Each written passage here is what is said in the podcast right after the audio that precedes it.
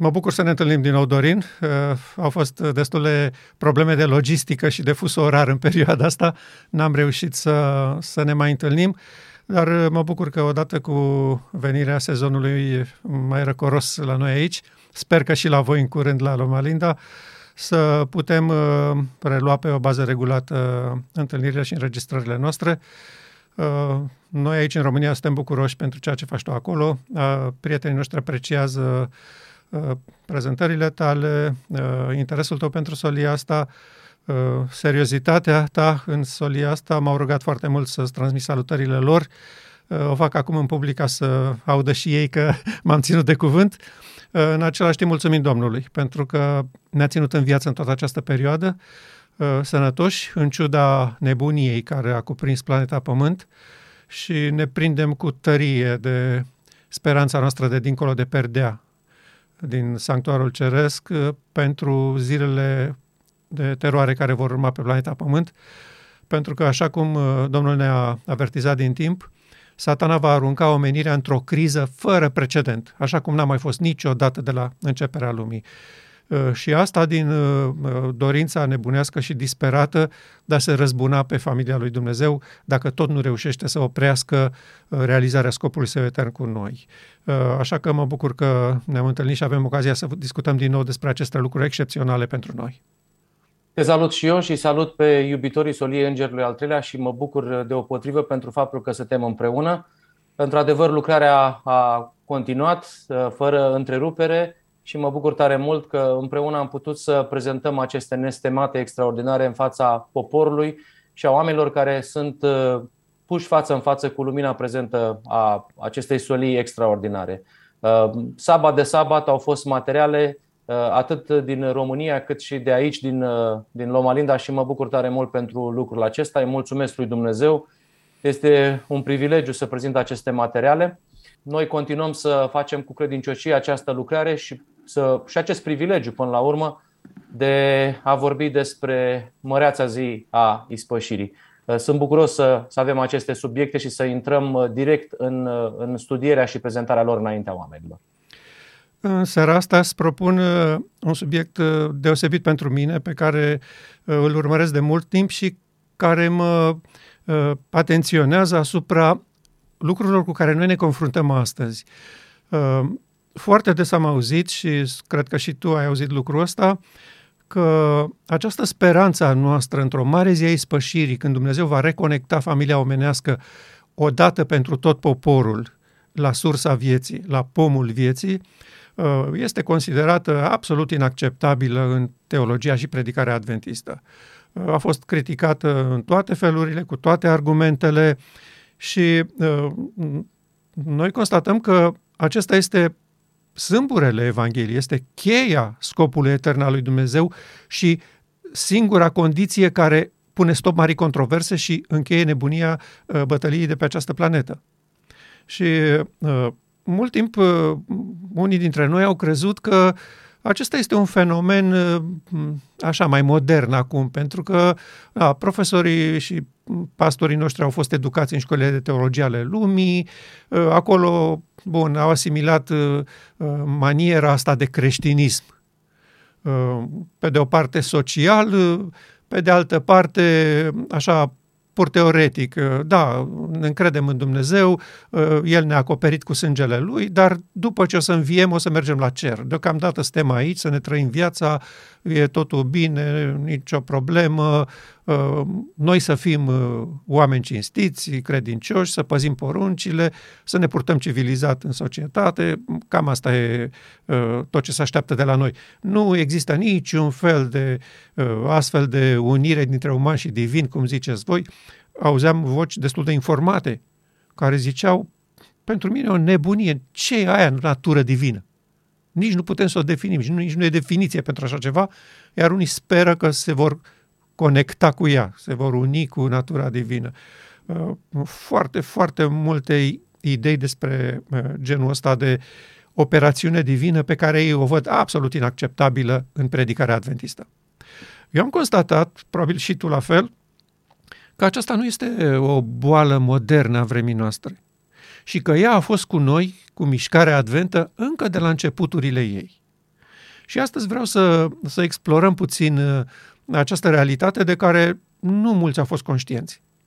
Pentru că materialele spiritului profetic, în special mărturiile, uh, cele nouă volume, au fost citite superficial cu această mentalitate că da, este adevărat că ea ne-a mai criticat, ea mai a, a mai pus punctul pe ei colo și colo, dar oricum, totuși, noi suntem biserica, Dumnezeu ne iubește, suntem singur obiect, nu avem nicio problemă.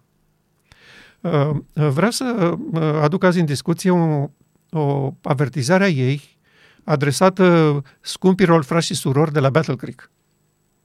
Într-o scrisoare din 20 iunie 1882 deci la șase ani înainte de Minneapolis, ea descrie ce se întâmplă în inima lucrării și în inima mișcării advente. Pentru că Battle Creek era sediul conferinței generale, era sediul sanatoriului, uh, uh, uh, tipografiei adventiste, toate marile instituții ale bisericii care practic răspândeau credința, credința adventă în lume, erau mobilizate în Battle Creek. În comunitatea aceasta din Battle Creek, uh, unde se adresează ea cu scumpi frați și surori, uh, acești scumpi frați și surori erau familiile membrilor Comitetului Conferinței Generale, familiile fraților de la seminar, medicilor, uh, pastorilor, familiile fraților care lucrau la editură, la tipografie. Era crema adventismului din acel timp. Erau oamenii care ridicaseră și scoseseră de sub molozul erorilor protestantismului apostaziat excepționalele raze de lumină ale adevărului adventist. Aceia nu erau niște simpli cetățeni care uh, aderau și la credința adventă. Pe umerii acestor oameni se construise adventismul. Ei bun, uh, iată ce, ce le spune ea în această, în această scrisoare la pagina 48 din Mărturii, volumul 5. În comunitatea din Battle Creek a pătruns un spirit care nu are nicio legătură cu Hristos. Sunteți o comunitate apostaziată. Dorin, te rog să-ți dai seama, 1882. Uh, deci la foarte scurt timp după ce biserica s-a așezat pe temeliile corecte, ca să spun așa, ca, ca o mișcare internațională. Aici nu sunt, nu sunt vorbe simple. Voi, comunitatea respectivă, deci crema cremelor adventismului, nu aveți nicio legătură cu Hristos. Este, este un spirit acolo care nu are legătură cu Hristos. Și apoi, finalul, sunteți o comunitate apostaziată. Asta este o afirmație extrem, extrem de gravă. Dacă astăzi ar veni un sol cu acreditare divină pe care să-l recunoască toată biserica, și să spună, voi sunteți o biserică apostaziată, noi am luat foc. L-am, l-am face zob, l-am face praf. Iată pe cineva cu acreditare divină, în care ei aveau încredere, care le spune, voi sunteți o comunitate apostaziată, a pătruns un spirit care nu are nicio legătură cu Hristos. Și acum, legătura asta cu Hristos. Nu-ți sună a martorul credincios? Eu stau la ușă și bat? Eu nu sunt în mijlocul vostru, eu nu sunt acolo, înăuntru. Acolo este un alt spirit care nu are legătură cu mine. Cu siguranță, un alt spirit, un alt Hristos, o altă Evanghelie. 1882 avem uh, toate doctrinele de bază ale adventismului deja stabilite. Uh, și vorbim despre sabat, vorbim despre sanctuar, vorbim despre starea omului în moarte, a doua venire, uh, spiritul profeției. Vorbim despre o perioadă pe care poporul nostru din ziua de astăzi uh, Uh, o prezintă cu mare aplomb ca fiind perioada la care ar trebui să ne întoarcem. Mhm. Perioada la care biserica ar trebui, aud uh, oameni în vârstă care spun pe vremurile mele biserica era altfel. Uh, uitați-vă că în 1882 spiritul profetic, profetul recunoscut al lui Dumnezeu vorbea în aula principală a instituției adventiste și spunea despre o comunitate apostaziată. O comunitate apostaziată. Ea vedea ceva. Misiunea era extraordinară. Cred că realizez că în 1882 peste tot mergeam și aveam foarte mulți uh, oameni, o explozie extraordinară, un număr extraordinar. Așa că sora White totdeauna venea cu un mesaj din acesta în care uh, parcă vedea o altă realitate, pentru că se uita la o altă bază, la o altă, la o altă platformă care nu era împlinită în momentul acela. Dacă îți amintești, mai sunt paragrafe de genul acesta când spune că avem o slabă licărire și încă puțin zgâriem la suprafață. Totdeauna a fost un contrast nimicitor între martorul credincios prin vocea profetului și starea uh, bisericii. Este incredibil uh, ca aceste materiale să fi fost citite de la amvonul comunității și publicate în, uh, în mărturii, în semnele timpului, Review and Herald și, și alte lucruri. Cred că ne dă puțin o imagine a ceea ce se întâmpla în momentul acela. Ok, continuăm cu un paragraf de la pagina 74. Mulți dintre voi nu pot discerne lucrarea și locul prezenței lui Dumnezeu. Și asta are de-a face explicit cu scopul etern al lui Dumnezeu. Cu corpul uman, cu mintea umană, ca fiind o locuință a lui Dumnezeu prin Duhul. E, frații aceștia, cei mai mulți dintre voi, spune ea, nu pot discerne lucrarea și locul prezenței lui Dumnezeu. Unde trebuie să fie el? Și acum eu mă întorc la credința protestantă. Unde trebuie să fie locul și prezența lui Dumnezeu? Păi, în cer, acolo unde e casa lui, și prin Duhul Sfânt aici cu noi în adunare. Adică, noi ne adunăm aici, îl invităm să vină prin rugăciune, prin cântare. El ne-a asigurat că unde sunt doi sau trei o să fie și el. Apoi, studiem din Scriptură, cineva prezintă un subiect din Scriptură, la sfârșit îi mulțumim Domnului că prin Duhul Sfânt a fost cu noi, ne-a călăuzit și acum îl rugăm să ne însoțească și acasă, să ne călăuzească și acasă. Deci, el este o prezență și o putere alături de biserică, alături de noi personal, acasă sau la adunare. Aceasta era mentalitatea protestantă despre prezența, locul uh, prezenței lui Dumnezeu. Ei nu înțelegeau că locul și prezența lui Dumnezeu trebuie să fie conform scopului său etern în templul inimii. Și că acolo el trebuie să se așeze. Și că ei asta trebuie să țintească. La așa ceva trebuie să răspundă unei chemări a lui Dumnezeu. Și noi am moștenit spiritul ăsta și acum ne-am trezit exact în momentul exploziei, când, când mișcarea adventă trebuia să apară în luminile rampei și să convingă omenirea că uh, scopul etern al lui Dumnezeu este să-i reconecteze la sursa vieții, noi avem comunitatea din Battle Creek care nu pot discerne lucrarea și locul prezenței lui Dumnezeu. Absolut uimitor. De fapt, când vorbim despre locul prezenței lui Dumnezeu, vorbim despre uh, scopul etern al lui Dumnezeu, despre ispășire până la urmă. Și totdeauna când martorul credincios, că vorbeai despre uh, primul paragraf care vorbea, des, care vorbea precum martorul credincios, și despre locul prezenței lui Dumnezeu care duce cu gândul la șechina, la întoarcerea șechinei în templul inimii, referirea Duhului Sfânt prin profeții săi și prin profeta sa în momentul de față are de-a face doar cu scopul etern al lui Dumnezeu. Martorul credincios nu vorbea despre lucrarea misionară pe care o făcea, nu vorbea despre faptul că nu ar fi, nu ar fi ținut regulile sănătății încă din 1882 totdeauna când profetul vorbește, face referire la scopul etern, la ispășirea finală. Și locul prezenței lui Dumnezeu uh, este ceea ce lipsea de acolo. Prin urmare, vorbim despre o comunitate apostaziată. Solia îngerului al treilea arată calea în Sfânta Sfintelor. Când înțelegi că acesta este scopul etern al lui Dumnezeu, orice altă lucrare este o lucrare de stopare a scopului etern al lui Dumnezeu și, prin urmare, este o lucrare apostaziată, de apostaziere, pentru că deviezi de la scopul etern al lui Dumnezeu. Când înțelegi care este dorința cea mai mare a lui Dumnezeu, normal că uh, nu ți se pare o, o, o, cum să spun eu, că sora White a exagerat în momentul în care vorbea lucrurile acestea. Era apreciată, era serioasă, nu folosea cuvinte așa ca să le folosească în scris, nu era vreo dizidentă care să dea jos conducerea pentru că nu a fost aleasă în funcție de dorințele ei, nu avea nicio, nicio, niciun astfel de comportament care se vede la ora actuală prin diferite grupuri din bisericile noastre, ci era vorba de referirea la locul prezenței lui Dumnezeu, care este scopul etern al lui Dumnezeu, și la uh, sfatul martorului credincios, care de fapt este solia uh, John Swagner, solia 1888. Îmi imaginez ce se întâmpla în sufletul fraților de la Battle Creek când citeau așa ceva. Uh, îți dai seama, uh, cuvinte extrem de grele, nu puteți să discerneți lucrarea și locul prezenței lui Dumnezeu.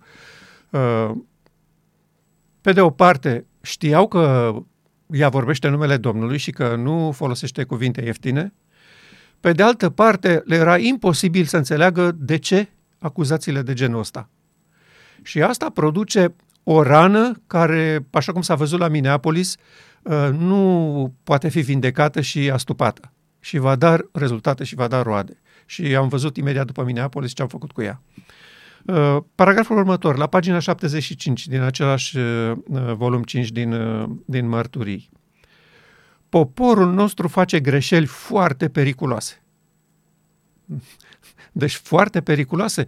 Nu așa, bun, suntem oameni, mai greșim. Nu, la nivel de popor, adică drumul pe care mergem, deciziile pe care le luăm și care afectează întreaga biserică. Că dacă se referea la câțiva frați care ma, mai fac niște prostii sau greșeli, na, că toți suntem oameni, luăm decizii greșite, cheltuim banii cum nu trebuie, dăm afară un pastor care na, nu ne place nouă celor de la conferință. Nu. Uh, dacă era vorba de frați, ea spunea, uh, cum s-a exprimat mai înainte, unii dintre voi sau mulți dintre voi. Dar ea spune aici, poporul nostru face greșeli foarte periculoase. Și eu aș vrea să pun degetul pe una din greșelile foarte periculoase pe care le făceau ei și ea nu le-a identificat. Că ea putea să spună, dar Domnul a spus, nu. Spune-le doar atât. Faceți greșeli foarte periculoase. După părerea mea, cea mai periculoasă dintre greșeli a fost aceea de a nu se ține de viziunea care a făcut din ei un popor. Mișcarea adventă nu s-a născut din credința milerită că Hristos vine în 1844. Acea credință, imediat după 1844, 22 octombrie, a fost pulberată toată mișcarea aceea a, a zburat, a, a dispărut, n-a mai știut nimeni de ea, fiecare s-a întors la treaba lui, unii au devenit atei, alții s-au întors în bisericile protestante de unde plecaseră. Nu a existat o continuare a mișcării milerite. Asta este un fals, după părerea mea, în toți, la toți istoricii adventiști care insistă pe lucrul ăsta. În 1844, pe 22 octombrie, s-a terminat cu mișcarea milerită. S-a terminat cu mișcarea adventă cu așteptarea lui Hristos. Era clar, simplu pentru toată lumea, n-a venit. Dintre aceștia, foarte mulți care au fost adventiști și mileriți până în 22 octombrie, un grup de câțiva oameni, pe care îi numărai pe degetele de la o mână, n-au fost mulțumiți cu explicația și cu dezamăgirea că uh, a fost o păcăleală și 2300 uh, de seri și dimineți nu înseamnă nimic. Nu, ăștia au spus nu se poate. Calculul e corect. Ceva, altceva este greșit. Și au fost câteva indicii pentru Crozier și uh, Edson, apoi o fetiță din mijlocul lor primește o viziune care explică precis ce s-a întâmplat. Hristos nu trebuia să vină pe pământ el a trecut de la prima fază a lucrării lui, cea zilnică, iertare și îndreptățire prin credință, la lucrarea lui anuală, curățirea sanctuarului poporului de păcat, în Marea Zi Ispășirii. Și acești câțiva, înțelegând lucrul ăsta, s-au prins de această credință, că da, într-adevăr, nu trebuia să vină Hristos pe nori, El doar a trecut la altă fază a Lui. În acest moment s-a născut mișcarea adventă impropriu numită adventă, pentru că nu se potrivește cu ce crezuseră mileriții până atunci. Mileriții nu credeau deloc că Hristos a trecut la altă fază a lui. Ei credeau că Hristos trece din cer pe pământ, fizic. Dar, bun, uh, au ales numele ăsta. Ok, că speră că Hristos să revină foarte curând. Dar mișcarea aceasta s-a format de, deoarece au înțeles că Hristos a trecut din Sfânta în Sfânta Sfintelor. Aceasta este cheia și acesta este geniul mișcării. Iar în aceeași viziune care a produs acest grup de oameni, la sfârșitul ei, informația divină este următoarea. Am văzut cum unul după altul părăseau gruparea aceasta care se închină în Sfânta Sfintelor, se întorceau înapoi în Sfânta și imediat primeau influența nesfânta lui Satan. E, acest lucru foarte periculos s-a întâmplat în acel moment cu poporul nostru. Ei și-au părăsit speranța în lucrarea lui Hristos de a elibera poporul într-o mare zi a ispășirii, de a-i chema și pe cei în viață la nuntă, că în viziune așa spunea Hristos, după ce fa- se face nunta cu cei morți, am să vă chem și pe voi, cei în viață. Ei bun, ei n-au mai nutrit speranța numărul unu a mișcării că foarte curând Hristos ne cheamă la mare zi a ispășirii. Nu. S-au așezat pe format și educat oameni. Pe calea asta, educație, cultură, exercitarea voinței efortului omenesc. Și făceau lucrare și educau pe oameni și îi pregăteau și uh, le arătau cum să mănânce, cum să se poarte, cum să păzească poruncile, uh, cum să nu mai creadă în tot ce crezuseră până atunci, în catolicism, în protestantism sau ortodoxism, de unde venea fiecare. O mare mișcare de educație la firul ierbii despre comportament, despre viață creștină, despre viață sfântă. Aceasta cred că a fost cea mai importantă dintre aceste uh, greșeli foarte periculoase. O altă informație care cred că este importantă este următoarea. Uh, noi prezentăm foarte mult Solia 1888, pentru că aici credem că Domnul a trimis cu acreditare pe John și Wagner, iar materialele de care vorbim uh, în această prezentare sunt în 1882. Deci vorbim de uh, șase ani înainte de 1888 și oamenii au imaginea asta că noi insistăm că totul s-a petrecut în 1888. Nu, totul este legat de un eveniment, de un eveniment și anume evenimentul părăsirii uh, primei faze a lucrării uh, sanctuarului și trecerea la faza a doua, la curățire, la vindecare, la ștergere. 1844 este punctul central de care ne legăm noi în momentul în care pierzi din vedere esența acestei lucrări a Domnului Hristos, pe care Sora White o prezintă în, în, în acea uh, viziune pe care o are și de care ai vorbit uh, înainte, bineînțeles că direcția este alta. La asta face referire martorul credincios, la asta face referire John și Wagner, la asta face referire Sora White. Observăm că problema se leagă de cea de-a doua încăpere, de locul preasfânt, și nu ține neapărat de perioada 1888. Acolo a explodat și mai mult pentru că Domnul a trimis în bunătatea lui uh, niște uh, martori cu uh, sol cu acreditare divină care să le spune că direcția pe care ați pornit-o merge, merge spre Egipt. Nu degeaba sunt comparați cu Iosua și Caleb. Uh-huh. Ceilalți 10 spioni erau apostaziați, ei o luau spre Egipt, erau hotărâți să meargă înainte majoritatea oamenilor aveau o viziune foarte diferită de cea a lui Iosua și a lui Caleb. Pentru că Iosua și Caleb se uitau la prezența lui Dumnezeu, iar John și Wagner se uitau la prezența lui Dumnezeu. Ceea ce făcea uh, diferența în momentul acela. Cu atât mai mult uh, uh, ne dăm seama ce s-a întâmplat în 1888. Uh, starea de laodicianism nu a început în 1888. A început din momentul în care unul câte unul părăseau Uh, locul preasfânt, tronul unde se afla Hristos în lucrarea lui de ispășire finală. De acolo începe apostazia, de acolo începe tragedia. La asta face referire martorul credincios, la asta face referire sora White, la asta facem referire noi când vorbim despre situația în care se află biserica la ora actuală. Uh, încă o paragraf tot din, uh, din acest pasaj, la pagina 79. Există printre noi bărbați în poziții de răspundere, care susțin că o credință ca a lui Pavel, Petru sau Ioan este demodată și inacceptabilă în prezent. Este numită absurdă, mistică și nedemnă de o minte inteligentă. Pasajul ăsta e formidabil, după părerea mea. da? Printre noi, bărbați în poziții de răspundere. Bărbații care fasonează lucrarea. A fost delicată și ca așa e Duhul lui Dumnezeu.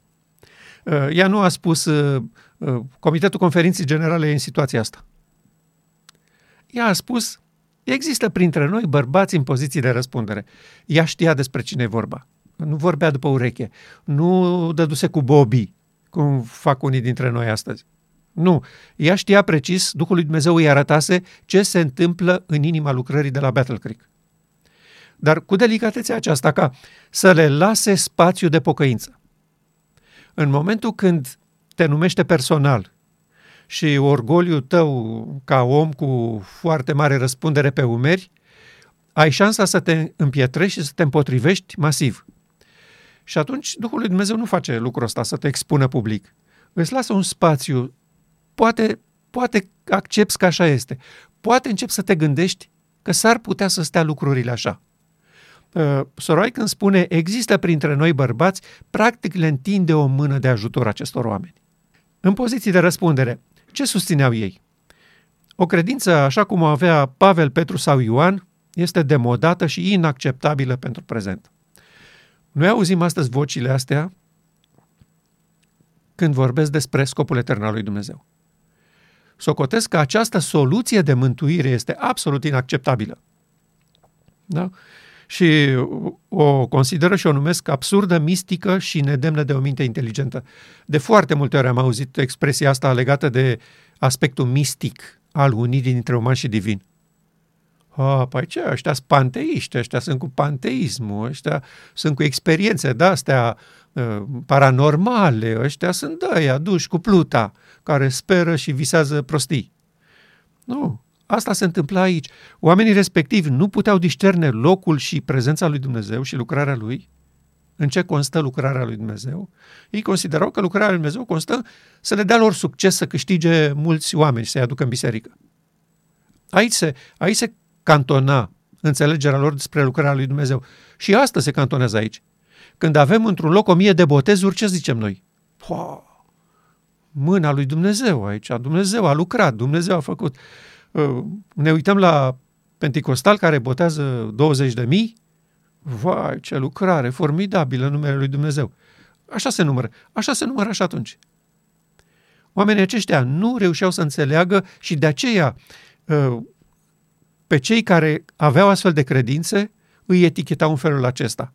O credință absurdă, mistică și nedemnă de o minte inteligentă. Adică ei erau de acum oamenii eh, eliberați de misticisme și de tot felul de eh, concepte de-astea învechite din eh, secolul XIX, erau luminați la cap, se treziseră și ieșiseră din mocirla religioasă a vremii lor, iar uh, starea asta, situația asta de uh, om civilizat, educat, uh, care contează pe maniere, pe mm, cultură, pe mm, voință, pe stăpânirea și controlul pornirilor, pe asta se conta foarte mult.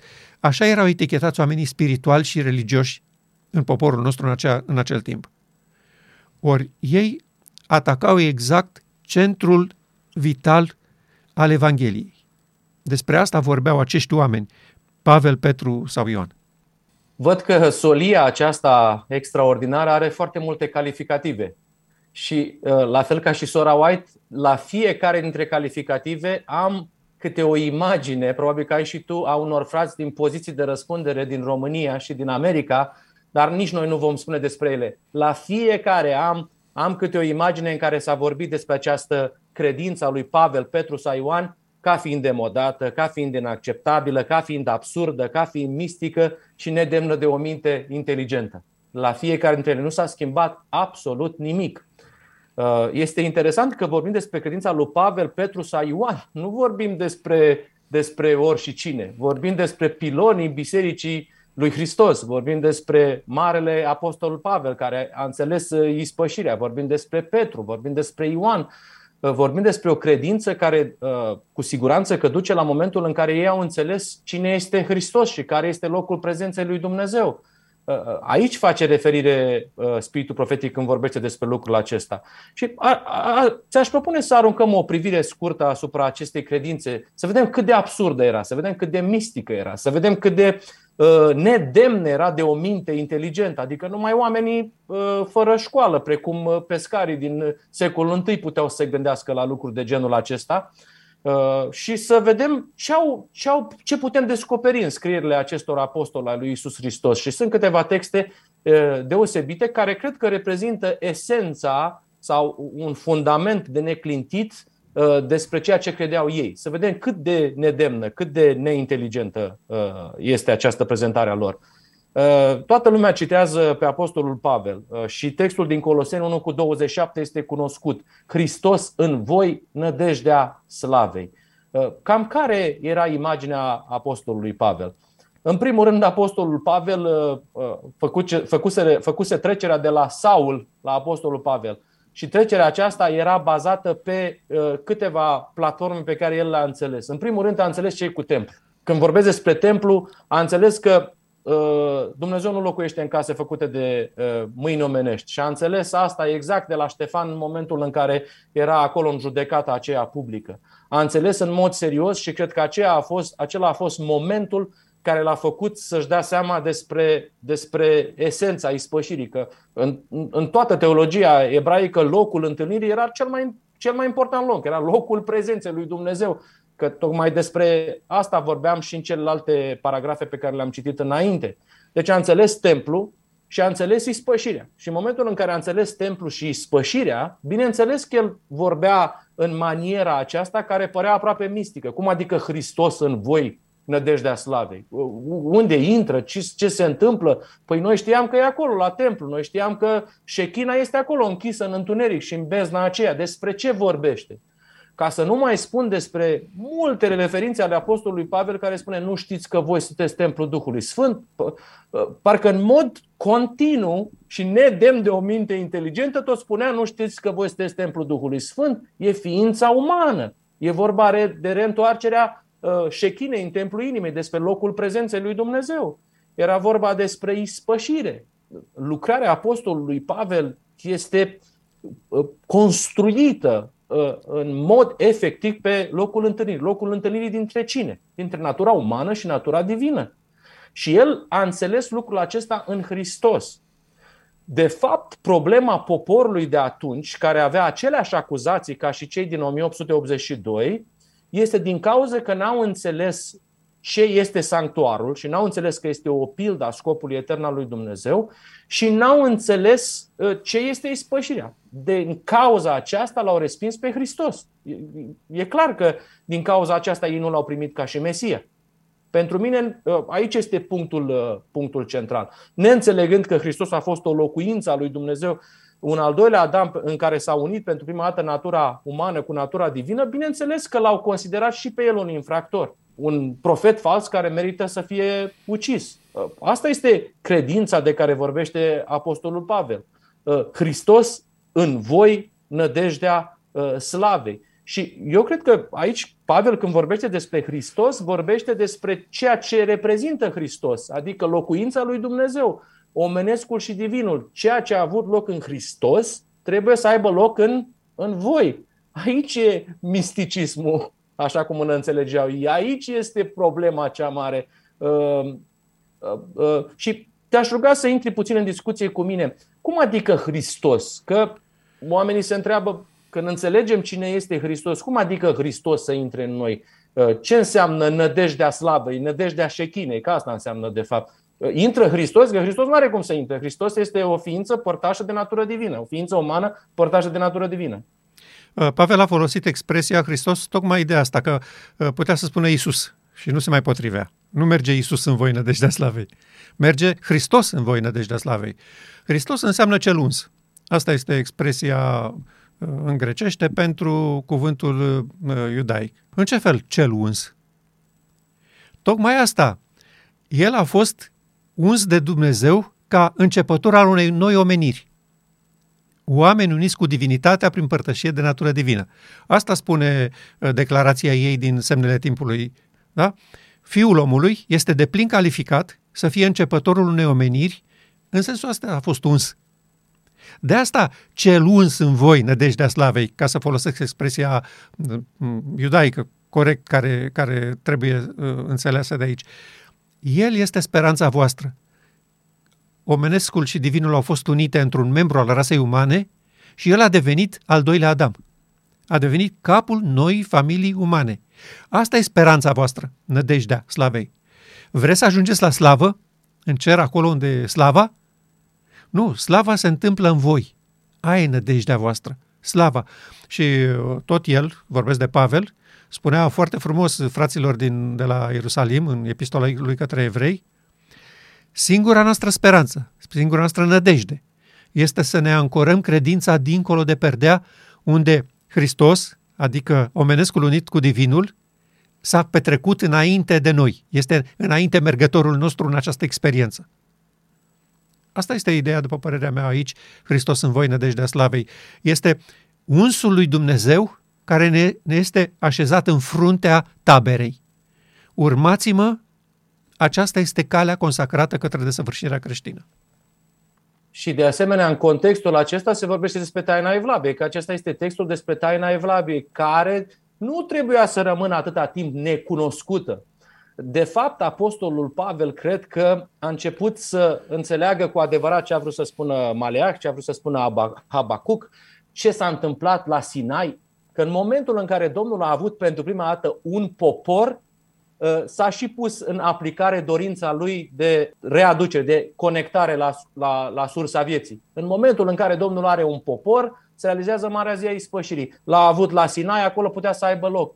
Ei, taina aceea a rămas ă, necunoscută, a rămas ascunsă, că taină se încadrează foarte ușor în idee de mistic și așa mai departe, dar aici nu are nicio legătură cu lucrul acesta. Taină înseamnă secretul credinței, secretul credinței lui Hristos și secretul Evlaviei, adică cum, cum putem să fim neprihăniți.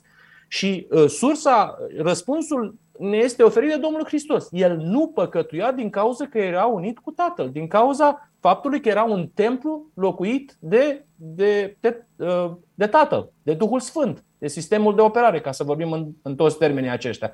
Este dureros să vedem că uh, această taină a rămas în continuare taină. Și această solie a rămas în continuare mistică. Și această uh, prezentare a scopului etern al lui Dumnezeu este nedemnă de o minte inteligentă nu s-a schimbat absolut nimic. Ba, din potrivă, parcă a explodat și mai mult. Pentru că noi nu venim cu prezentările astea de la noi. Cităm din Petru, cităm din Pavel, cităm din Ioan, cităm din Sora White, cităm din, din oamenii uh, mari care uh, au vorbit despre ceva. La fel vorbea și Sora White. Și uite, îți, îți propun să vorbim uh, mai departe despre Apostolul Pavel, pentru că el, el stabilește bazele teologice și aici vin bărbații cu poziții de răspundere care de obicei au aceste calificative date soliei lui Dumnezeu. Romani 8 cu 9. Voi însă nu mai sunteți pământești, ci duhovnicești, dacă Duhul lui Dumnezeu locuiește în adevăr în voi. Dacă n-are cineva Duhul lui Hristos, nu este al lui.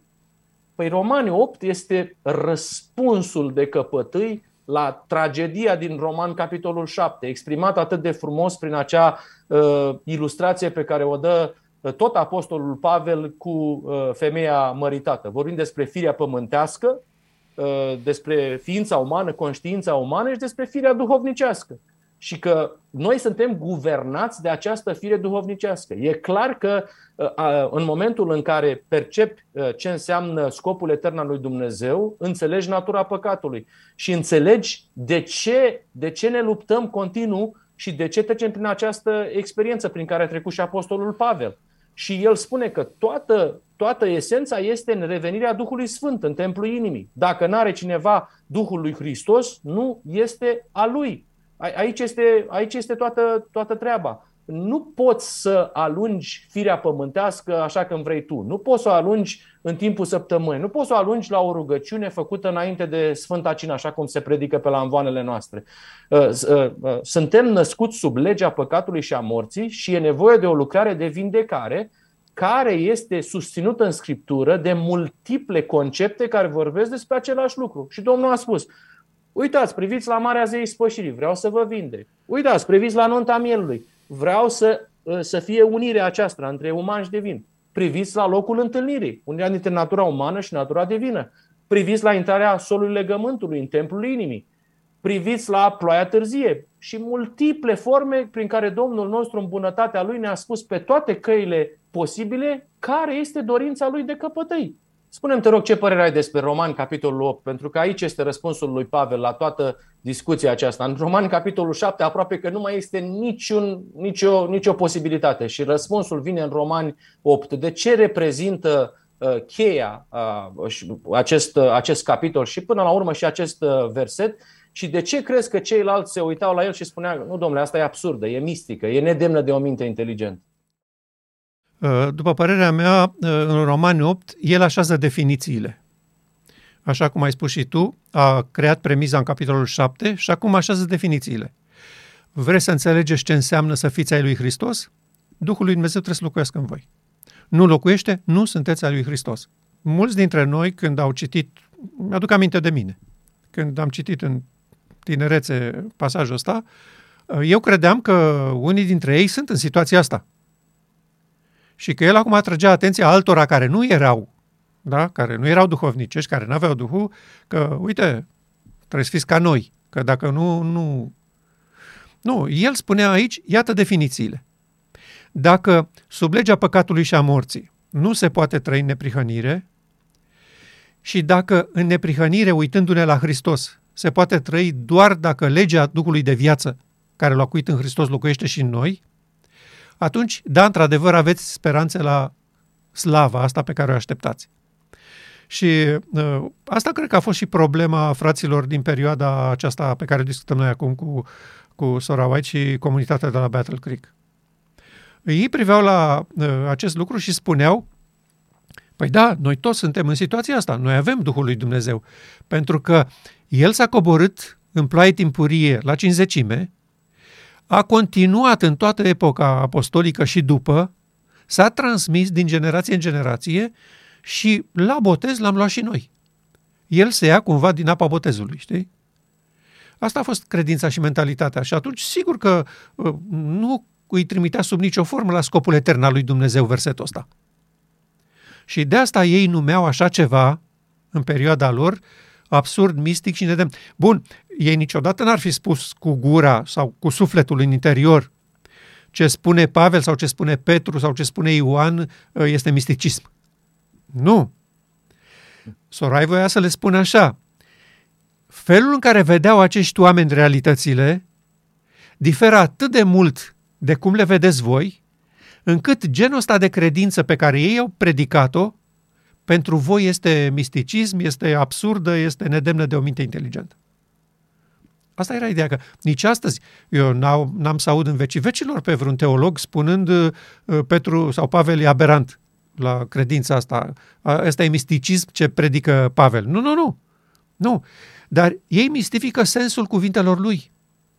Ei nu țin cont că el arăta mereu spre o realitate pe care nu o aveau. Nici ei, nu aveau nici frații din 1882, uh, nu au avut-o nici frații din 1888, nu au nici frații din 2022. Uh, Asta este chestiunea pe care ei nu reușesc să o vadă. Și de aceea, când vine cineva și spune, ăsta e sensul cuvintelor acestor oameni. Când Pavel a spus Hristos în voi nădejdea slavei, când Pavel a spus, uh, uh, dacă nu aveți Duhul lui Dumnezeu locuind în voi, nu sunteți ai lui. Ei înnebunesc și își pierd, își pierd cumpătul la auzul unui astfel de, de lucruri. De aceea eu spun că poporul nostru este categorisit de Sora White. Mă refer la elitele din Battle Creek. În felul ăsta extrem de dur, tocmai pentru că ei pierduseră sensul lucrării lui Hristos de dincolo de perdea. Și când nu ai o viziune cât de cât, cât de cât despre ce se întâmplă acolo, de ce trebuie să aibă Hristos o lucrare dincolo de perdea? Ce e cu Sfânta Sfintelor? Când, când îți lipsește puțin din înțelegerea acestui lucru, nu ai cum să vezi uh, um, grandoarea scopului său etern și automat te plasezi dincolo de perdea în Sfânta, înapoi. Și acolo este într-adevăr Evanghelia iertării și a întreptățirii în credință, peste tot prezentă în Scriptură, deci se poate susține perfect cu Scriptura, pe care și Biserica Romano-Catolică a îmbrățișat-o nici ei nu se mai luptă să conteste că Evanghelia curată este îndreptățirea prin credință și că uh, Luther a avut dreptate. Și ei au acceptat, ba chiar au, au semnat un concordat cu luteranii pe treaba asta. Ca lumea creștină să fie clară și categorică că Biserica Romano-Catolică acceptă îndreptățirea prin credință. De ce o acceptă? Pentru că Hristos a trecut la altceva. Și ea nu mai este importantă în intențiile lui Dumnezeu cu oamenii și ați garat biserica în îndreptățirea prin credință, sfidându-L pe Hristos în lucrarea Lui de ștergerea păcatelor de dincolo de perdea. Aceasta este gravitatea acestor neînțelegeri ale scopului său etern oglindit în învățătura acestor oameni. Bun, dar în momentul în care noi prezentăm aceste, aceste învățături, oamenii spun, nu are nicio legătură. Petru nu s-a gândit la ce vă gândiți voi. Pavel nu s-a gândit la ce vă gândiți voi. Astea sunt interpretări de ale voastre. Sunt mistice. S-a scris despre Solia 1088, despre faptul că este panteist da? și că este o lucrare mistică. Exact despre ceea ce spunea ce spuneai, despre interpretarea conceptelor, despre ceea ce au vrut să spună Petru, Pavel și Ioan. Dar oamenii vin astăzi și spun că nu, nu este adevărat. Ceea ce spuneți voi nu are nicio legătură cu Petru, Pavel sau Ioan. Uh, nu cumva aceeași era și reacția din timpul acela? Ba da, tocmai asta o făcea pe Sorai să vorbească așa. Că și ea constata că s-a pierdut scopul etern al lui Dumnezeu, că nu se înțelege uh, lucrarea și locul prezenței lui Dumnezeu în poporul său și că astea sunt uh, greșeli foarte periculoase. Da? Și a pătruns un spirit care nu are nicio legătură cu Hristos. De asta cuvintele astea grave. Și eu asta spun, uh, opinia asta nu este de factură recentă. De atunci, conducătorii noștri erau în această situație și etichetau lucrurile de această manieră. Sigur, n-au spus niciunul public sau în vreo predică că ce credeau uh, Pavel, Petru sau Ioan e misticism. Nu, nu spuneau asta. Dar felul cum prezentau ei Evanghelia, cum prezentau ei uh, lucrarea lui Dumnezeu de pe pământ, cum practicau ei credința creștină, era exact lucrul ăsta. Da? O credință demodată și inacceptabilă pentru timpul prezent. Adică timpul prezent a evoluat de așa manieră încât felul ăsta de încredere prostească într-o intervenție miraculoasă a Duhului Sfânt în viețile noastre e cam debodată, e cam depășită. Noi doi am fost uh, martori uh, a discuției unor teologi care au spus că e frumos, domnule, un moment în care să fim cu toții uh, într-o clipită făcuți părtași de natură divină, să aibă loc nunta aceasta și îți amintești când mari bărbați în poziții de răspundere au zâmbit și au spus ok, venim și noi, dar nu credem că se va întâmpla lucrul acesta. E demodată. Cine poate să creadă așa să spui încrederea într-un eveniment din acesta? Și ce facem cu toate celelalte lucruri? Lucrurile nu s-au schimbat absolut deloc. Absolut deloc. Și, ba, ba chiar mai mult, parcă au explodat și mai mult în perioada aceasta. Și știi, Dorin, de ce nu s-au schimbat?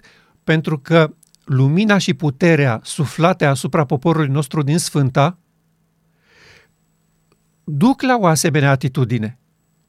Stați departe de misticism, ce prostie asta, ce mai suntem uh, pe vremea stafiilor, uh, uh, evului mediu, uh, terminați cu prostiile, suntem oameni educați, am înțeles Scriptura corect, o studiem la frântură de slovă. Nu există așa ceva. Dumnezeu așteaptă să fim oameni civilizați, serioși și respectoși și să ne iubim unii pe alții. Toate sloganuri frumoase, dar inexistente în societatea noastră.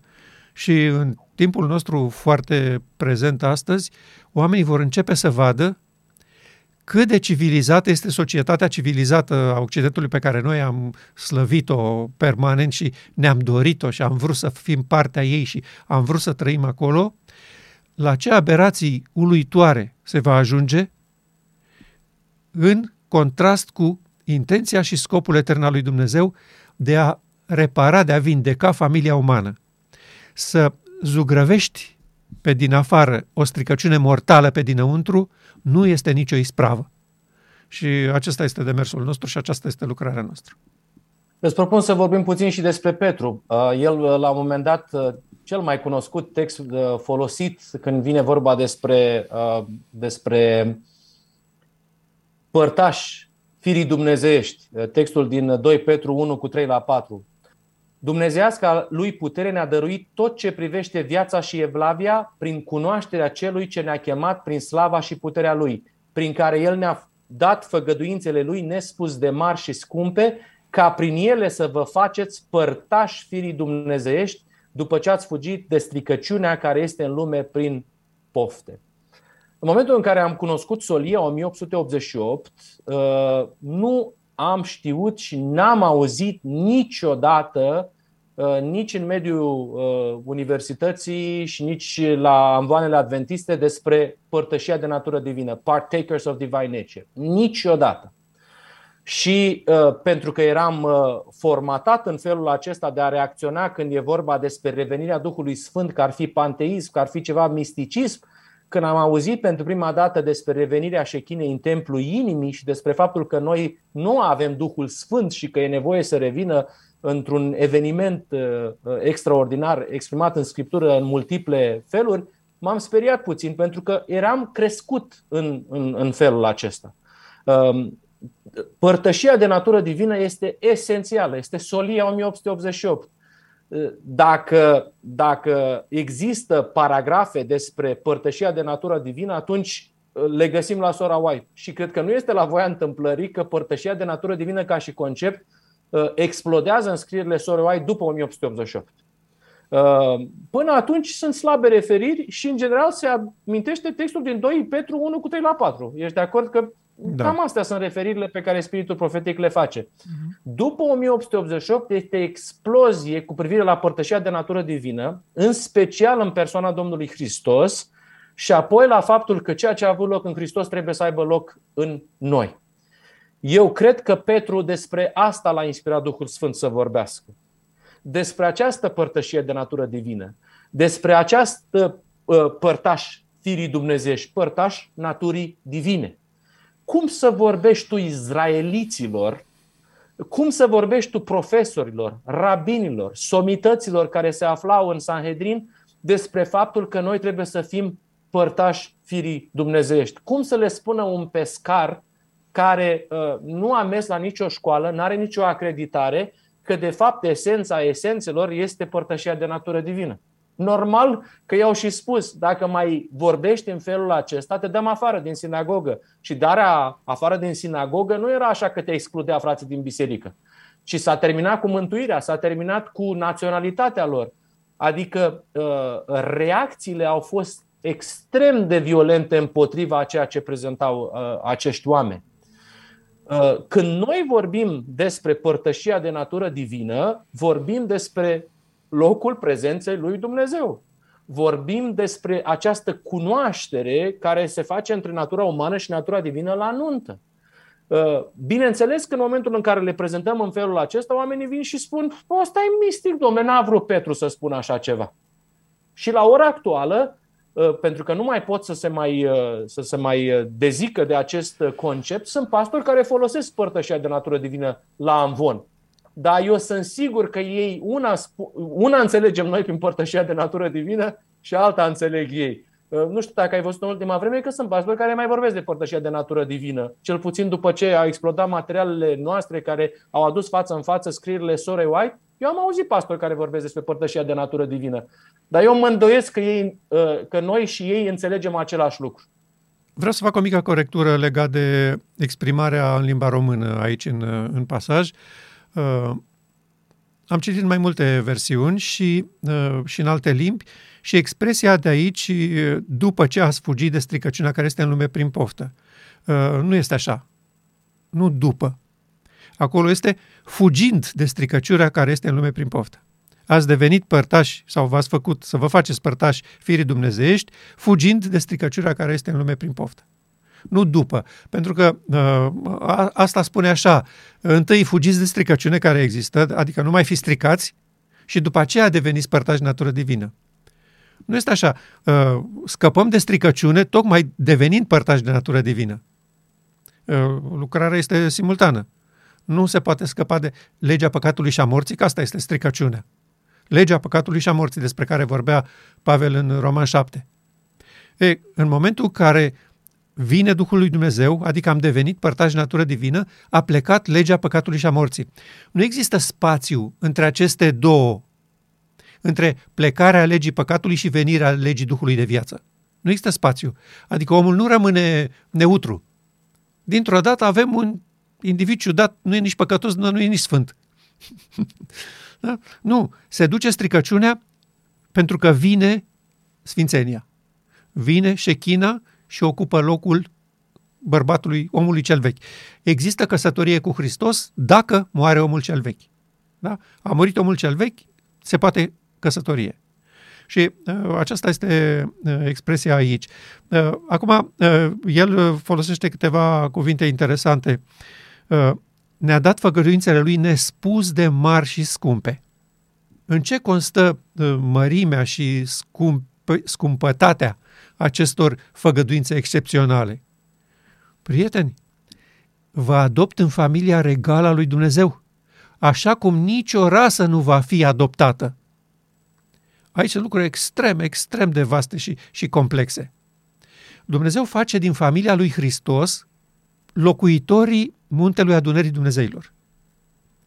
Practic, înloc, înlocuiește garda care a fost până atunci cu o nouă rasă umană. Și Dumnezeu spune indirect prin asta, m-ați acuzat că eu am pus mâna pe putere. Iată că eu cedez puterea în mâna acestei familii umano-divine, al cărei cap este Hristos.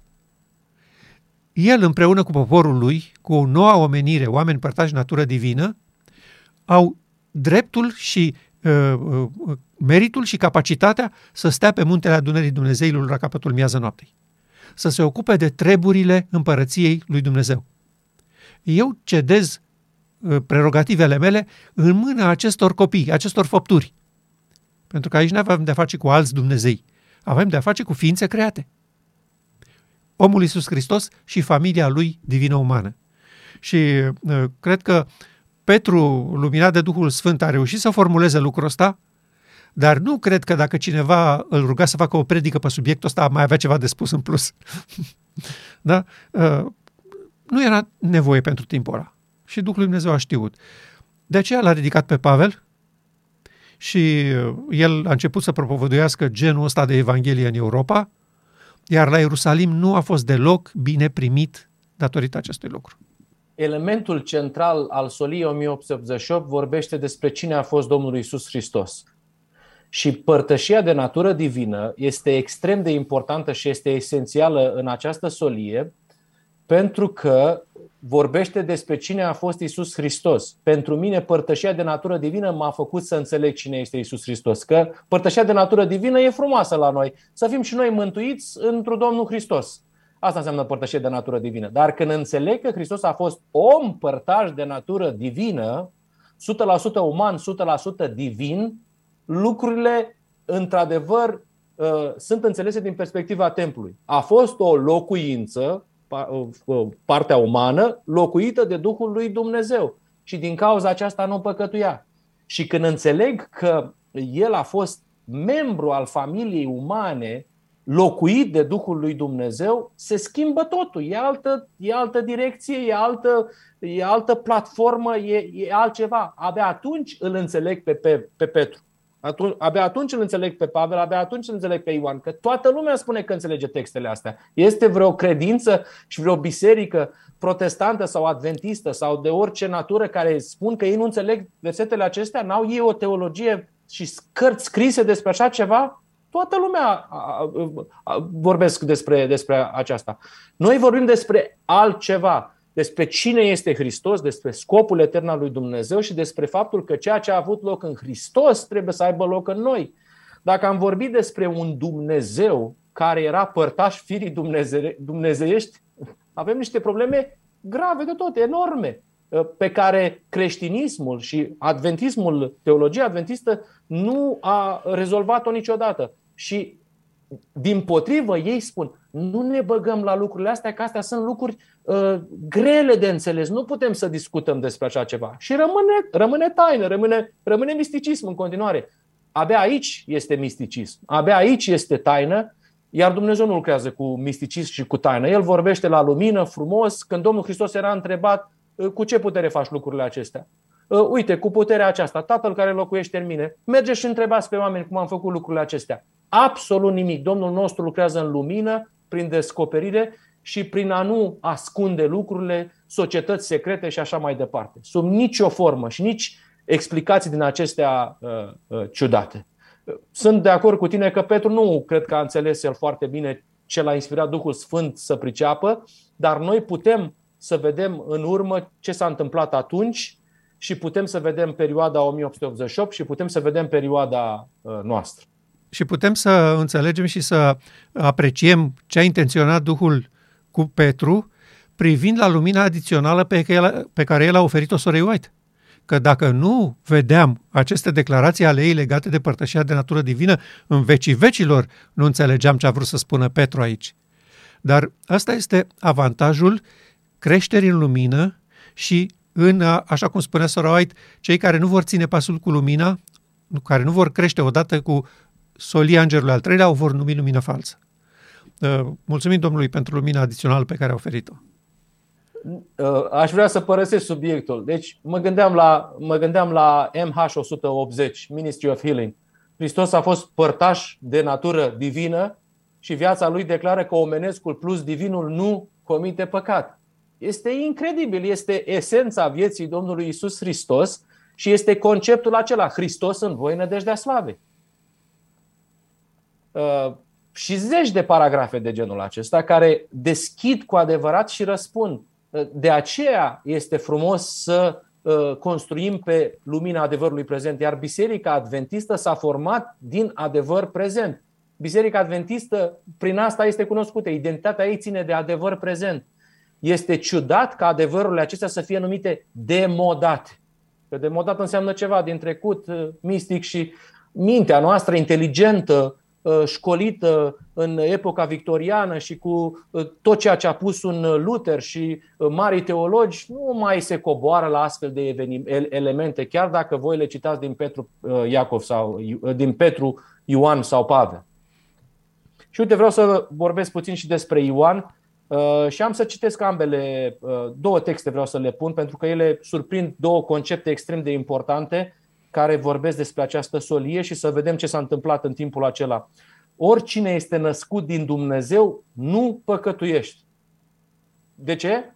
Pentru că sămânța lui rămâne în el și nu poate păcătui. E foarte important, fiindcă este născut din Dumnezeu și bucuria imensă care reprezintă ștampila de, de recunoaștere a acestei solii în timpul nostru, să ne bucurăm, să ne veselim și să-i dăm slavă, căci a venit nunta mielului. Soția lui s-a pregătit și s-a dat să se îmbrace cu in subțire, strălucitor și curat. Inul subțire sunt faptele neprihănite ale sfinților. Nașterea aceasta din nou, ce înseamnă că uh, Marele Nicodem, cu mintea inteligentă, la un moment dat discuta cu Domnul Hristos și a spus ce să fac acum, să mă întorc, să mă nască mama din nou? Mai mistic de atât nu se putea. Și așa evreii i-au dat cu cabalele lor și cu, toate, cu tot misticismul acesta. Mintea inteligentă din timpul acela nu înțelegea ce este nașterea din nou. Ei, Ioan vorbea despre această naștere din nou din Dumnezeu, posibilitatea aceasta de a fi făcut părtaș de natură divină. Iar omul care este părtaș de natură divină și născut din Dumnezeu nu păcătuiește. De unde știu? Mă uit la omul Iisus Hristos. De ce el nu păcătuia, care este esența soliei 1888? Și el spune simplu, nu este niciun misticism, nu este nimic. Este simplu de tot. Din cauza că Tatăl locuiește în mine. Eu n-aș putea să fac nimic dacă Tatăl n-ar locui în mine. Acesta este răspunsul și pe baza aceasta, nu cred că există o, o garanție mai mare, un garant mai puternic ca omul Isus Hristos. De ce el nu păcătuia? Pentru că era unit cu Tatăl. Exista unitatea aceasta, unirea perfectă între uman și divin și din cauza aceasta nu păcătuia. La fel și voi nu veți mai păcătui în momentul în care veți fi uniți din nou cu, uh, cu divinitatea. Iar evenimentul pe care îl propune Ioan și pe care nu l-am văzut niciodată până la premirea acestei solii este nunta mielului. Uh, nunta ca uh, unire perfectă între Hristos și mireasa sa. Cred că nu la voia întâmplării se vorbește despre soția lui care s-a pregătit. În ce fel s-a pregătit? A acceptat starea în care se află, are încredere că Dumnezeu la nunta mielului uh, va oferi această haină, acest in subțire, strălucitor și curat, care este o referire iarăși la solia martorului credincios și la multe alte texte și la ceea ce s-a întâmplat în grădina Edenului. Este incredibil să vezi cum oamenii aceștia au primit descoperiri divine care în timpul acela erau văzute ca fiind uh, uh, nedemne, ne, uh, mistice, absurde și așa mai departe. Uh, mie nu mi se pare că a fost o întâmplare când Sora White i-a numit pe uh, Pavel, Petru și Ioan. Uh, n-a spus Iacov. pentru că... M-am greșit eu. pentru că Iacov, Iacov nu prea credea lucrurile astea și uh, când îi se aduceau rapoarte din Europa despre ce predică Pavel, uh, pe el îl cam lua cu transpirație și a rezolvat problema simplu când Pavel a venit la Ierusalim și l-a trimis uh, să, să-și răcească puțin picioarele într-un lighean cu gheață în templu, să se curățească, să, să arate că asta e credința adevărată. Ce predici tu pe acolo sunt invenții și nu sunt demne de noi ca popor. Și de asta l-a trimis să se sfințească în templu și a pus capăt uh, zilelor. Iar Sorai spune că această decizie a lor nu a venit din partea Duhului Sfânt, ci a fost un act al lașității lor. Doreau mai mult să fie apreciați de societate și lăsați să lucreze cum vor ei, decât să permită Duhului lui Dumnezeu să, să intervină. Așa că, da, și situația de atunci uh, se încadrează. În, erau și atunci la Ierusalim frazi despre care Pavel spunea, nu era Sorait atunci, dar era Pavel, care spunea, voi nu sunteți pregătiți pentru hranătare. Voi sunteți copii, cu lucrurile mărunte ale credinței, botezurile, cina, lucrurile concrete pe care le face, jucăriile. Nu pot să discut cu voi, cu voi lucrurile profunde ale neprihănirii lui Hristos. Și aceasta, aceasta era situația. Uh, în acest context al paragrafelor pe care le-am citit din spiritul profetic legate de situația de la Battle Creek, deci în același material, în aceeași scrisoare, ea folosește două paragrafe pe care noi uh, le-am uh, prezentat deseori. Dar vreau să le reamintesc, nu o să insistăm prea mult asupra lor, dar vreau să le reamintesc pentru a le așeza în acest context. Ce se întâmpla la Battle Creek cu frații respectivi? Că ei n-aveau nicio idee despre intenția lui Dumnezeu, că ei făceau greșeli grave și că numeau adevărata credință a apostolilor uh, nedemnă de o minte inteligentă. Și acum ea spune ceva referitor la viitorul acestor frați pentru că vorbește despre viitor. Și spune așa, se apropie repede zile de mare confuzie și perplexitate. Deci ea vorbește despre viitor. Satana, îmbrăcat în haine îngerești, va înșela dacă va fi cu putință chiar pe cei aleși. Vor fi mulți zei și mulți domni. Va bate orice vânt de învățătură. Cei care au dat omagiu suprem științei pe nedrept numită astfel nu vor fi conducători atunci. Deci, iată, în timpul ei erau oameni care aduceau omagiu suprem științei pe nedrept numit astfel. Adică își puneau încrederea în somitățile acestei lumi cu privire la multe lucruri legate de realitățile practice ale vieții sau de, despre lucrurile legate de scriptură și de viața spirituală. Uh, erau citați oameni din lume care nu aveau nicio legătură cu Dumnezeu. Cei care s-au încrezut în intelect, geniu sau talent nu vor sta atunci în fruntea bisericii. Ei nu au ținut pasul cu lumina. Iată ce discutam noi puțin mai înainte. Da? Lumina crește. Lumina se dezvoltă. Dumnezeu oferă o rază în momentul când constată că poporul său o apreciază și o iubește și o primește cu bucurie, vine raza următoare. Iar el descoperă această lumină pe căi neconvenționale – Adică nu descoperă prin conducători și prin uh, uh, mari pastori ai mișcării. Descoperă prin persoane umile și care nu par uh, uh, pregătite pentru o astfel de înaltă chemare. Celor care s-au dovedit necredincioși, nu li se va încredința turma. În ultima și solemna lucrare, puțini oameni mari vor fi angajați. Ei sunt mulțumiți de ei înșiși, independenți de Dumnezeu și El nu-i poate folosi.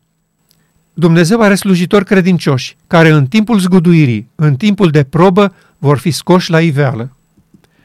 Acum sunt ascunse suflete prețioase care nu și-au plecat genunchii înaintea lui Baal. Ei n-au avut lumina care a strălucit asupra voastră atât de puternic. Dar sub un exterior neatrăgător și necioplit, poate fi descoperită strălucirea unui caracter creștin.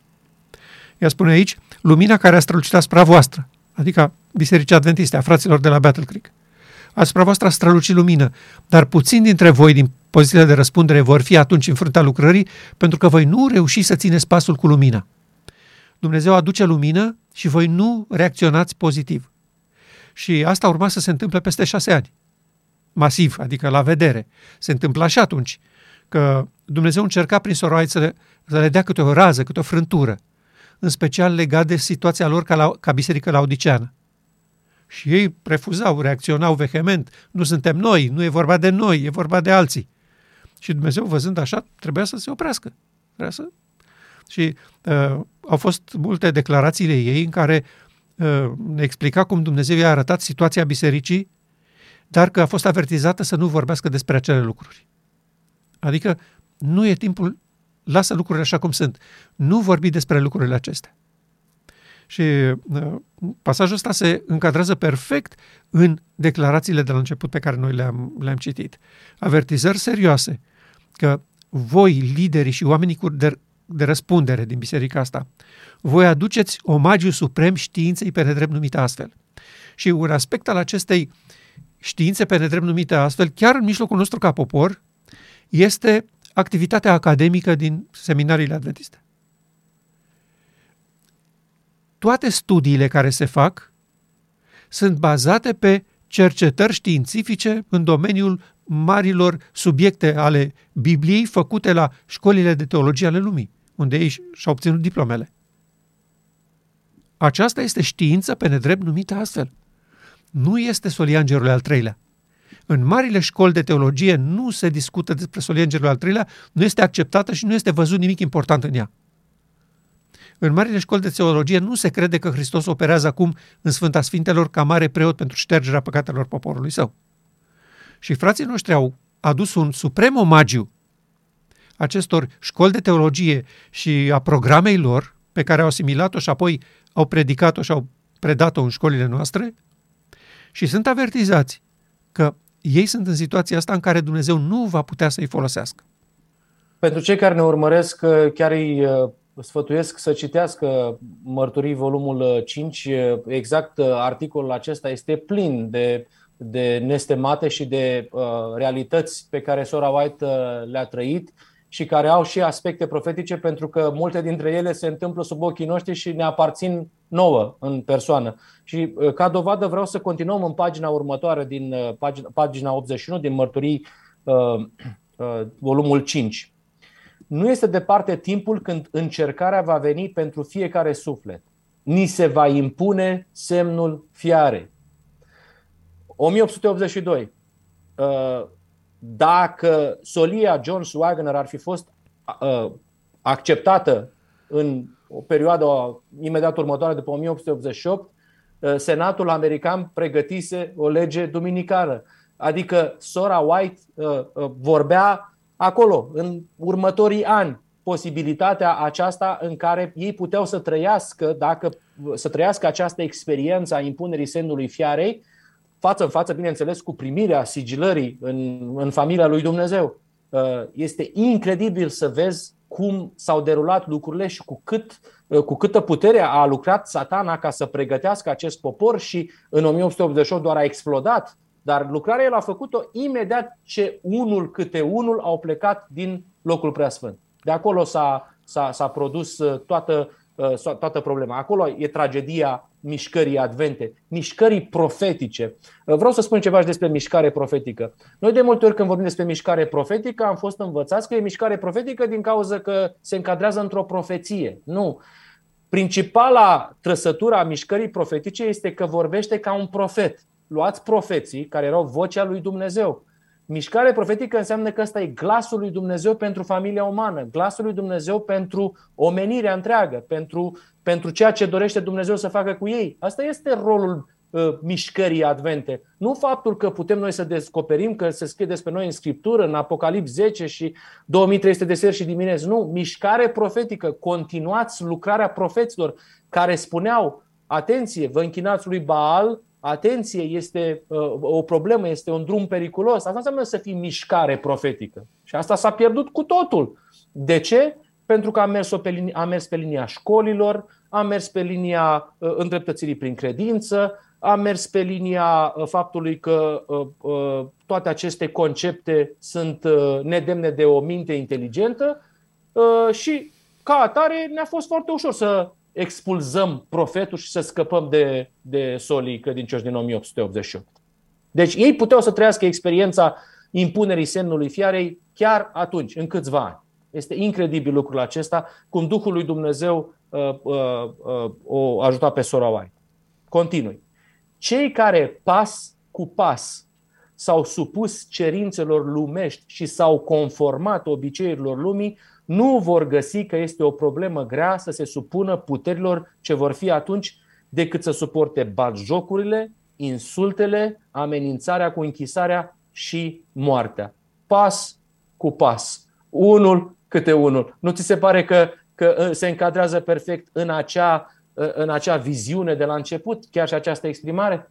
Da, uh, această supunere față de cerințele lumii și această conformare la obiceiurile lumii nu a venit deodată brusc.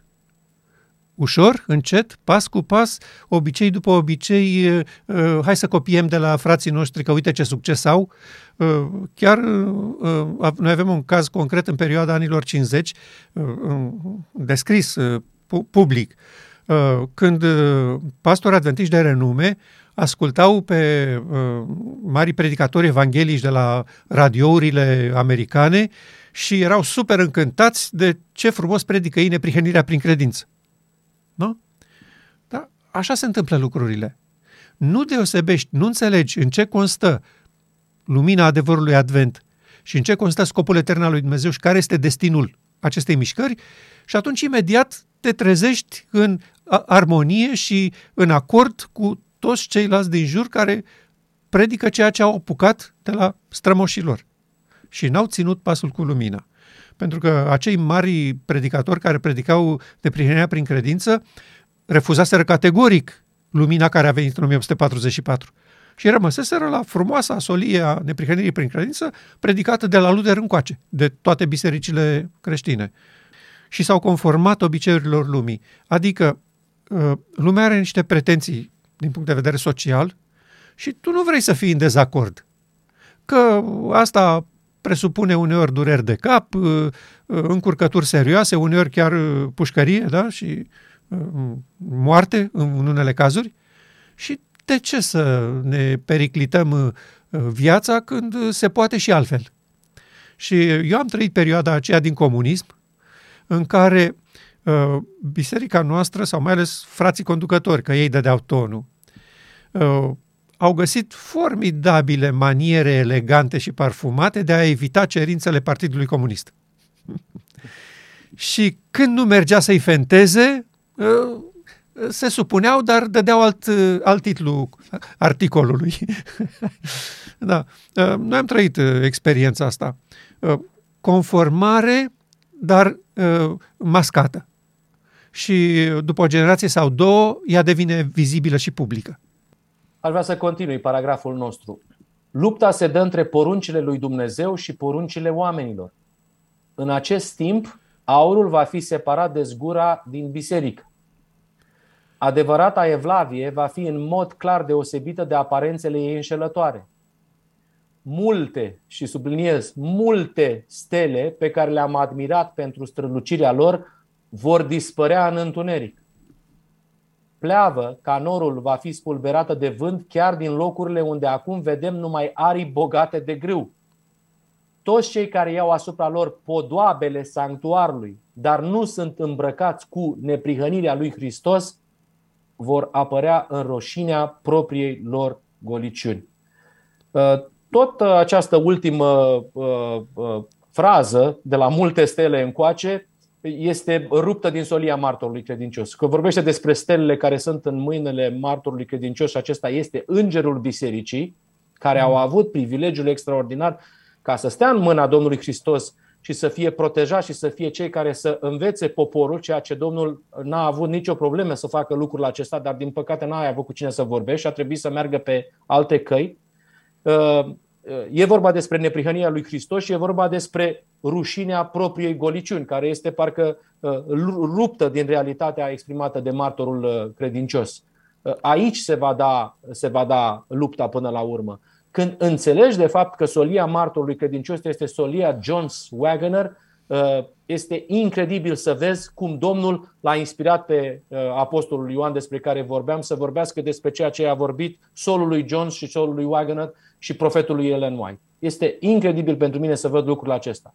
Trebuie să recunoaștem că la ora actuală uh, biserica noastră inteligentă privește la, la oameni ca la niște stele adevărate, când vine câte un pastor cunoscut care are foarte multe doctorate și foarte multe Uh, și este foarte cunoscut în toată lumea. Toată lumea vine ca la spectacol, se fac glume, se vorbesc despre lucrurile acestea. N-au nicio treabă cu conceptele soliei în gerul al treilea, n-au nicio treabă cu lucrurile serioase care aparțin nouă ca și mișcare profetică. Oamenii merg, au entertainment, uh, uh, mai se întâlnesc, mai vorbesc, muzică de înaltă calitate și cam asta este ceea ce văd eu la ora actuală prin marile mișcări uh, care sunt în, în, în sânul Bisericii Adventiste de ziua șaptea.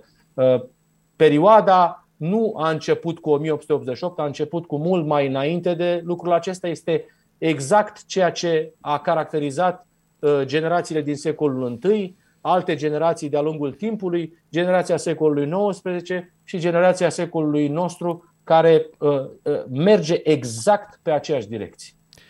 În final, Dorin, aș vrea să fac o paralelă între două paragrafe ale spiritului profetic, unul pe care l-am, uh, l-am studiat uh, la începutul uh, acestui material și anume cel din Mărturii 5, pagina 74, mulți dintre voi nu pot discerne lucrarea și locul prezenței lui Dumnezeu. Și acum uită-te cum se leagă cu un paragraf scris de Sora White la câteva luni după Minneapolis am văzut că exista o remarcabilă orbire în mintea multora și ei nu puteau discerne unde este Spiritul lui Dumnezeu și ce reprezintă adevărata experiență creștină. Deci avem în 1882, mulți dintre voi nu pot discerne lucrarea și locul prezenței lui Dumnezeu și la câteva luni după Minneapolis, o remarcabilă orbire în mintea multora, ei nu puteau să discernă unde este Spiritul lui Dumnezeu și ce reprezintă adevărata experiență creștină exact același lucru. Ce se întâmpla în 82 și până în 82 și ea atrăgea atenția că astea lucruri sunt lucruri serioase, acum, după Minneapolis, constată la fel în sesiune, când ar fi trebuit să spună Bun, mă bucur și mulțumim Domnului că ce s-a întâmplat în 82 nu mai e între noi. S-a terminat. Am făcut pasul înainte. Nu, ea la, la Minneapolis constată dureros că ceea ce a arătat Duhul lui Dumnezeu cu șase ani înainte acum este cât se poate de vizibil și la îndemâna oricui, în, în adunare publică, în plină sesiune a conferinței generale. Da? Ei nu puteau discerne unde este Spiritul lui Dumnezeu și ce reprezintă adevărata experiență creștină. Și acum ne întoarcem la timpul nostru, bazat pe aceste două declarații, 82 și 1888. Uh, Care este situația în timpul nostru cu această credință inacceptabilă.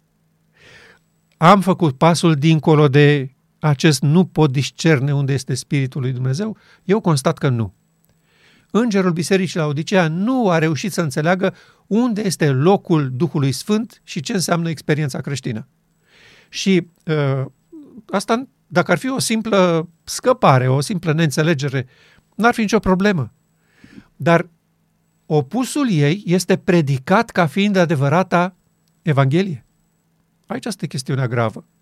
Că oamenii sunt înhămați pe drumul ăsta, educație, cultură, exercitarea voinței, efortul omenesc și mergând pe acest drum, te îndepărtezi tot mai mult și tot mai mult de intenția și scopul etern al lui Dumnezeu, de locul prezenței Duhului lui Dumnezeu. Și uh, când acest context al realităților Universului, că vreau să așez totul în, în contextul marii controverse. Dumnezeu nu poate să își încheie cazul și să facă demonstrația pe care a promis-o în Ezechiel când nu are un popor prin care să fie sfințit în ei sub ochii oamenilor. Și acest lucru ne tulbură pe noi, ne motivează să atragem atenția asupra acestor declarații inspirate, pentru că noi nu vorbim aici despre niște oameni ca Pavel, Petru sau Ioan, Ellen White sau John și Wegener. Noi vorbim aici despre raze de lumină pe care Dumnezeu le-a trimis, în special îngerului Bisericii la Odiceea, spre a atrage atenția că el nu reușește să discearnă unde este Spiritul lui Dumnezeu și ce reprezintă adevărata experiență creștină. Aceasta este realitatea pe care noi o trăim astăzi. Adevărata experiență creștină și în paragraful acesta sora îi spune despre adevărata evlavie. Este evlavia de care vorbea apostolul ispășirii, apostolul uh, uh, Pavel. Și uh, închei cu această imagine a neprihănirii lui Isus Hristos, care este de fapt esența scopului etern al lui Dumnezeu și despre faptul că vor apărea în rușinea propriei lor goliciuni. Și nu știi că ești gol și că n-ai haina aia, haina aceea care s-a pierdut în grădina Edenului și pe care eu vreau să vă dau la nunta mielului, așa cum spunea Apostolul Ioan. Uh, noi punem aceste nestemate în fața bisericii, uh, credem că aceasta este credința inteligentă de care vorbea Sora White, că ți amintiți că este un paragraf în care spunea că e nevoie de o credință inteligentă. Asta este adevărata știință. Asta înseamnă o credință inteligentă. Uh, evlavia aceasta a fost cunoscută în Hristos. Nu mai este, un, nu mai este o taină, ci este secretul credinței lui Isus Hristos. Este incredibil să vedem lucrurile acestea. Uh, în umilință trebuie să recunoaștem că aceasta este starea, n-ar trebui să ne supărăm, n-ar trebui să avem reacții că, uite, uh, se critică biserica, că și sora ai putea să fie acuzată că, uite, critică biserica, că asta spun toți oamenii. Ci trebuie să recunoaștem, asta, aceasta este starea are dreptate martorul credincios, se leagă de Solie 1888, se leagă de părtășia de natură divină, se leagă de scopul etern al lui Dumnezeu, se leagă de uh, natura păcatului și, despre, și de caracterul lui Dumnezeu. Nu vrea nimic de la noi martorul credincios decât să recunoaștem starea în care suntem și să acceptăm să venim la nuntă. Nu înlocuim alt președinte, nu înlocuim pastorul, nu ne ducem să facem nu știu ce lucrare specială în care renunțăm la orice păcat, că nu despre asta este vorba. Uh, uh, noi trăim în, în momentul în care semnul fiarei se va impune și trăim în momentul în care această experiență uh, va fi împlinită. Multe stele vor dispărea în întunericul nopții. Singurii care vor rămâne sunt cei care și-au ancorat prezența în locul preasfânt. Așa că îi mulțumim lui Dumnezeu și reacția celor care ne urmăresc este aceasta. Ar trebui să fie aceasta. Îți mulțumim, Doamne, aceasta este starea, aceasta este uh, starea bisericii tale, dar îți mulțumim frumos pentru că Tu ne-ai descoperit-o, vrem să fii vindecat și credem că Tu vei face această operație la nunta mielului, venim cu toată inima. Eu cred că aceasta este, uh, acesta este cuvântul uh, și de, de, de temelie a, a acestei prezentări și apelul nostru pentru cei care ne urmăresc și mulțumim Domnului că există peste tot pe glob oameni care au acceptat această credință care este socotită inacceptabilă.